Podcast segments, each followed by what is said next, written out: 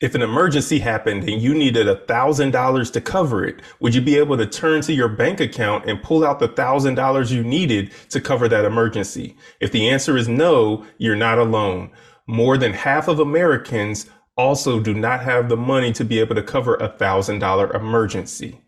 You are tuned into the Greatest Asset Community podcast. I'm your host, Frederick Middlebrooks, and in this episode, we are going to be diving a little bit deeper into what we started last episode when we were talking about saving and investing. So in this episode, we're going a little bit deeper into the saving, the investing, and also the retirement. And hopefully putting a little bit of fire up under you so that you can get going with planning for your future, your reti- not just your retirement, but definitely including your retirement so that you can have a more comfortable life as you get older and age in years as well. It's something that a lot of people don't like to think about, but whether you're prepared for it or not, the future is coming. So you better you're better off preparing for it now rather than letting it hit you in the face and catching you unprepared. And now you're having to deal with whatever just gets thrown at you rather than you being prepared to attack it head on. So, uh, I wanted to start off with a little bit of information about Warren Buffett. So a lot of people may know Warren Buffett. He is a very rich individual. He has over a hundred billion in net worth. Um, but one thing that a lot of people don't know is that over 90% of Warren Buffett's wealth came after the age of 60.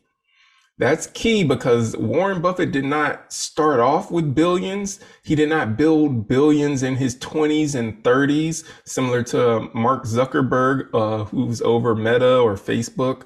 Um, but rather, he started investing early. He started actually really early at the age of 11 when he bought his first stock. He started investing early, kept investing throughout his 20s and 30s, and now he's 90 and uh, over 90% of his billions that he has came after the age of 60. So what I want to pull out of that is that compounding interest is something that can really play to your advantage. And the biggest advocate that you have when it comes to compound returns is time, meaning that the sooner that you can get started, the more that you can potentially earn through investing your money, whether it be in stock, uh, in the stock market or in indexes, whatever it might be. Um, but preferably something that is yielding you a good return, um, at least you know, a return that the S&P 500 has historically yielded, which is around 10%.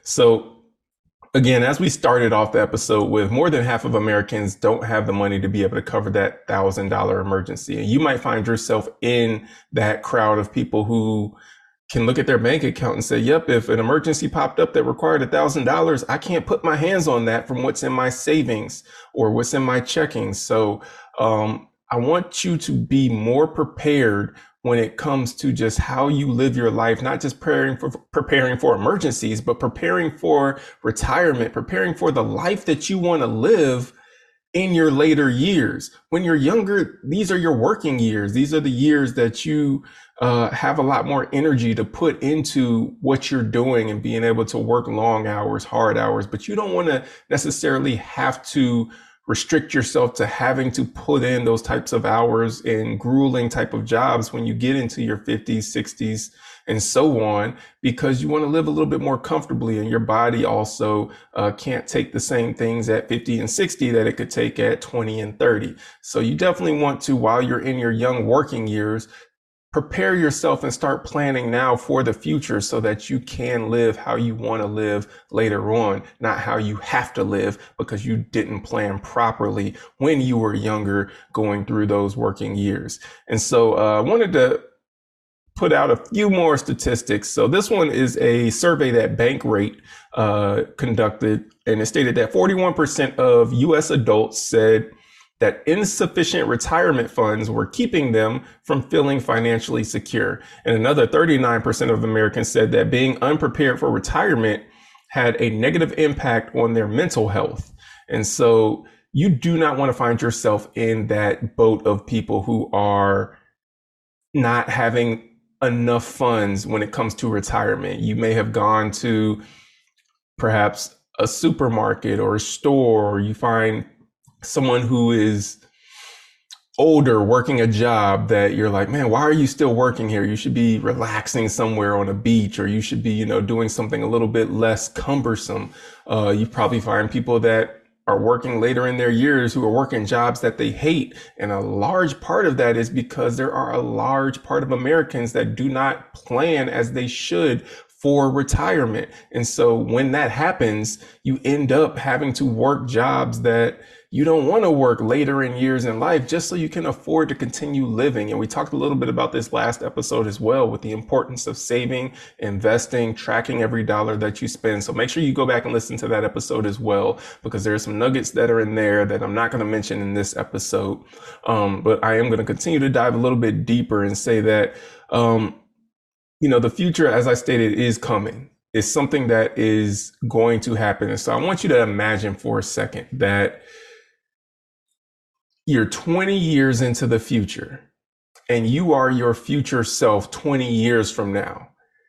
If you're looking back on yourself as you are right now, what are you saying about your spending habits? How you're utilizing your time, what you're doing with the money that you're making? How much of your money goes toward entertainment and how much of your money goes toward your future self as you are your future self right now, as you imagine yourself looking back on yourself 20 years ago? What are some of the things that you wish you would have done differently with not just the time you spent, but the money that you spent and the money that you invested or the lack of money that got invested? As you're 20 years from now looking at your bank account, what does that bank account look like? And is that re- reflective of what you want it to look like? Or is it reflective of the habits that you are already developing and putting into place 20 years prior that are, that now you're seeing the benefits of what that uh, has done for you in your bank account? These are some of the things that you should take a moment to just imagine because your future self is either going to be looking at your current self and saying, why are you doing these these stupid things? Why are you making these decisions that that are putting us in a financial bind, decisions that are going to cause me to have to continue to work into my 60s and 70s with some jobs I don't work, this backbreaking work or whatever it might be, rather than enjoying my later years in life with kids or grandkids or whatever, um, traveling, seeing the world, uh, doing things that you want to do later on in life. Um, so when just imagine being your older self looking back at your younger self and what is that individual saying about what you are doing now in those decisions? A lot of times many Americans don't have a a long perspective in terms of how they see things. A lot of Americans live month to month and month to month and they can't see past that month. But I really want to just stress the importance and encourage you to see your life beyond just the next paycheck. See your life beyond just the things that you want to accomplish this year. That is what it's going to take in order for you to develop the habit and the mindset of how important it is for you to invest your money that you're making now to set it aside and not touch it for the next couple decades. It's hard because most Americans don't think in decades. We we don't even think in years. Um, if you look at how our government is run, it's every you know one quarter to the next quarter um, sometimes even shorter than that it seems like every every couple months we're in another debt ceiling crisis where the government's going to shut down if they don't meet re, meet some resolution because our government has no idea how to manage a country let alone manage money because we're in debt up to our eyeballs and it's just ridiculous you don't need to be living your life that way. We need to live our lives in a better way that will set us up to live comfortably later on and to be able to help others out, including our family members later on as well. So when you're managing your fund, your funds or your finances, or you're looking at, you know, what, what, what are the decisions that I need to be making right now?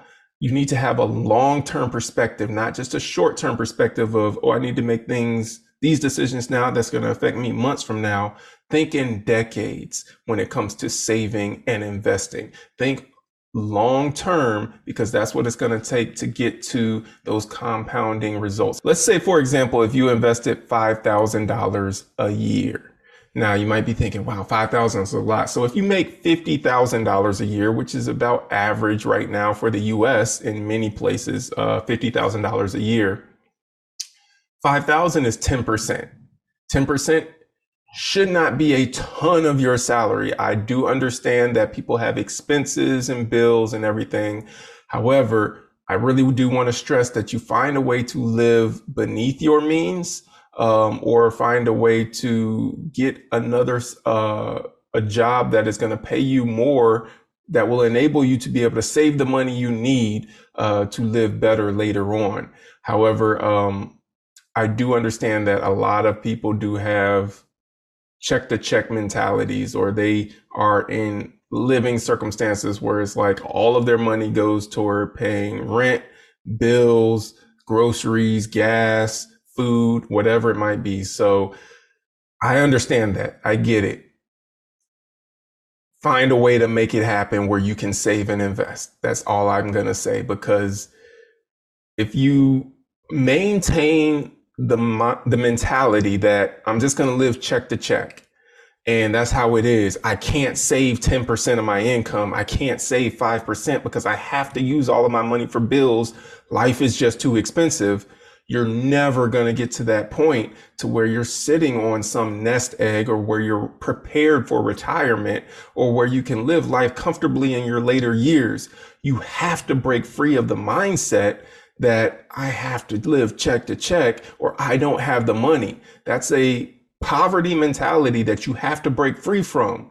You have to get to that point to where it's like, you know what? I'm going to have to make some cutbacks so that I can live life later how I want to live it. So maybe I'm cutting out the Starbucks. Maybe I'm cutting out my Netflix account. Maybe I'm cutting out that Disney Plus also, or those other three streaming services that I have. Maybe I'm cutting out going out to eat at the restaurants and I'm just going to save that money and cook a meal at home, which would be cheaper. Maybe I'm cutting out the entertainment and going to hang out with friends. Maybe I'm cutting those concert tickets that I was going to get to that new, whoever your favorite artist is concert. And I'm going to instead save that money and invest it. So 20 years from now, 30 years from now, yes, I won't have the experience of having gone to this concert, but I will have a half million dollars sitting in the bank because I chose to make a wiser decision financially.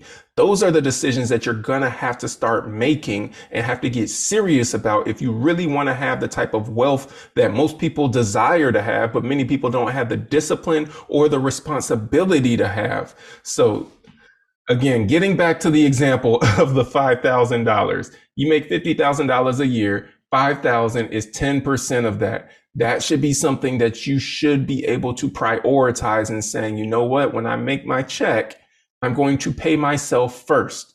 I'm going to pay myself 5% of my income and I'm going to put that in savings and investing. I'm going to pay myself 10% of my income and I'm going to put that in savings and investing. So pay yourself first out of every check that you get you don't even see that money. You just go ahead and send it straight to, you can have it be an automatic withdrawal. So as soon as your check hits your bank account, it automatically goes to a investment account or a brokerage account or a retirement account, an IRA, whatever it is that you've already set up so that you don't even see that money. You're not even tempted to spend it. And you just know you're working off of the 90%. That's what you have to pay bills, pay utilities, groceries, gas. All of that is on the 90%, but you're putting that 10% or that 5% or that 20% away because you know that's what's going to benefit you later on in life.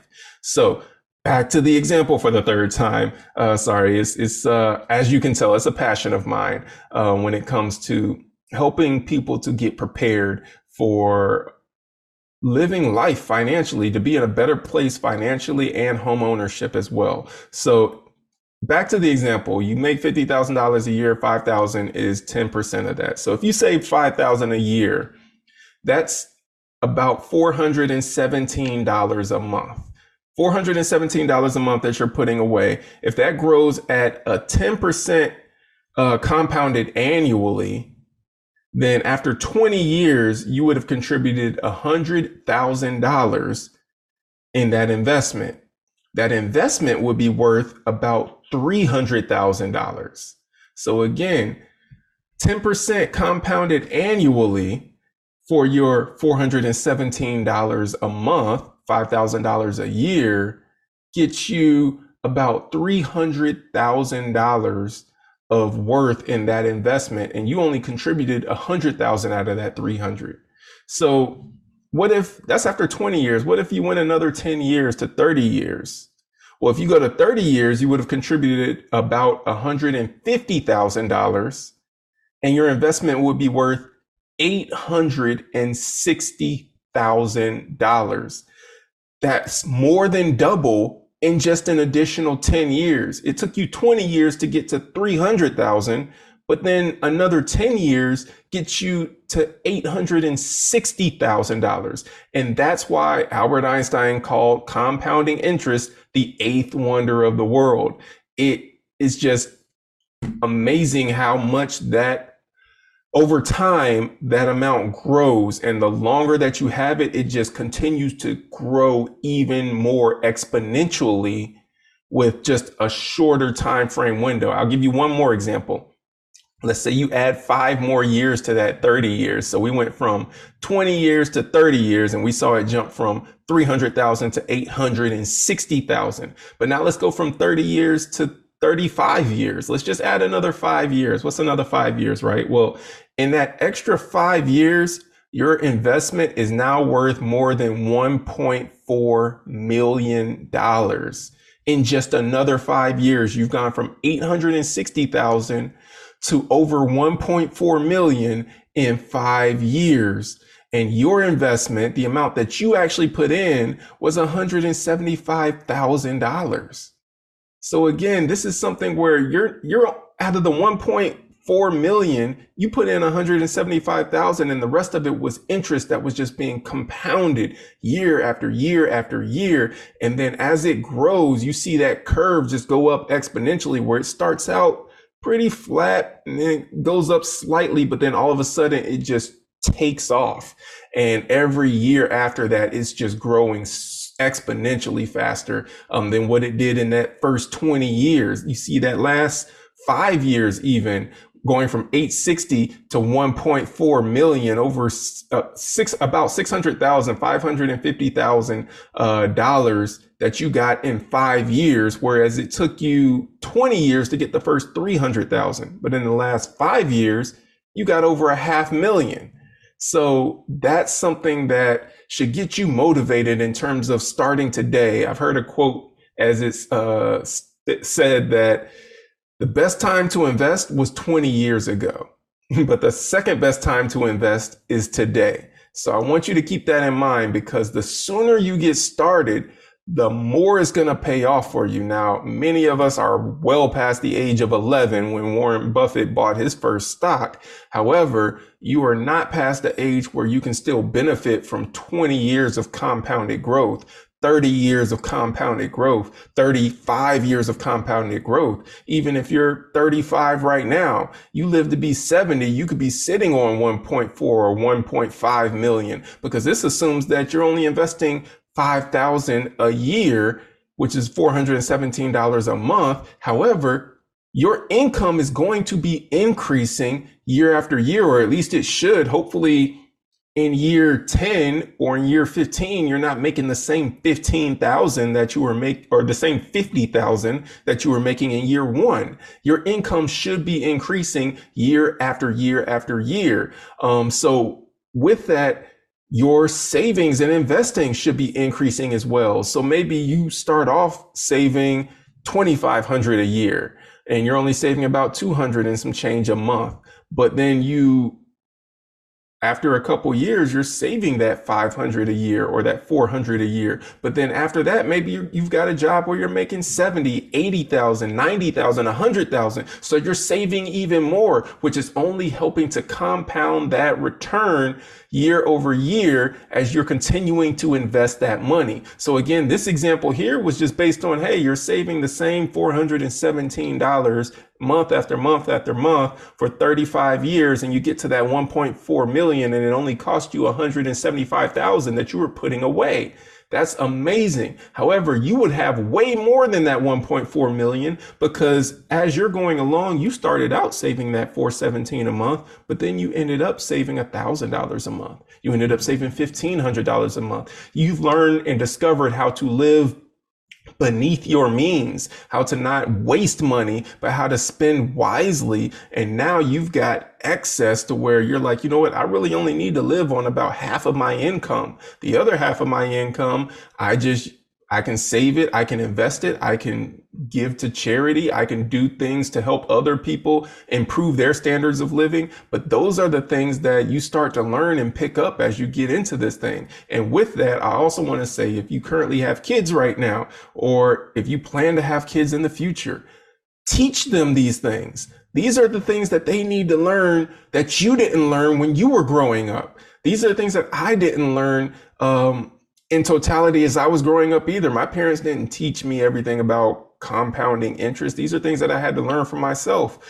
My parents weren't investors in the stock market or anything. These are things that I had to learn and develop for myself in terms of learning what the benefits were and how I needed to get started as early as possible. And now that I have children, I'm going to be teaching them early and I've already started accounts for them where I can start investing for them so that even at their early age, by the time they get to 20, 25, 35, they've already have funds or money that's been compounding for them over the last 15 years because I've started that for them. I want to give them that leg up that I didn't have. And that's something that you should be passing along to the next generation as well yes, some of your time may have passed in terms of you being able to get in early in your teens or 20s or even 30s, but it's not too late for you to jump in and still start investing and see where you can benefit from having invested over the next 20 years. Maybe you're 40 right now, but you're going to be 60 at some point. Start that investing today. Maybe you're 50 right now, but you're going to be 70 at some point.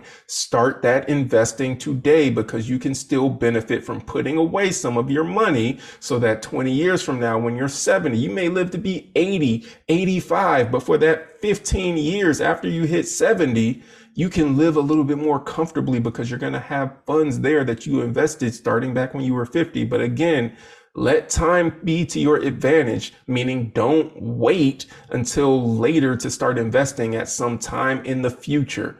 Start it now, start it today, and that's when it's going to benefit you the most. So that's what I have to give you in this episode. Thank you for tuning in. As always, you can like and subscribe to the podcast. I would greatly appreciate it. You can also follow me on social media.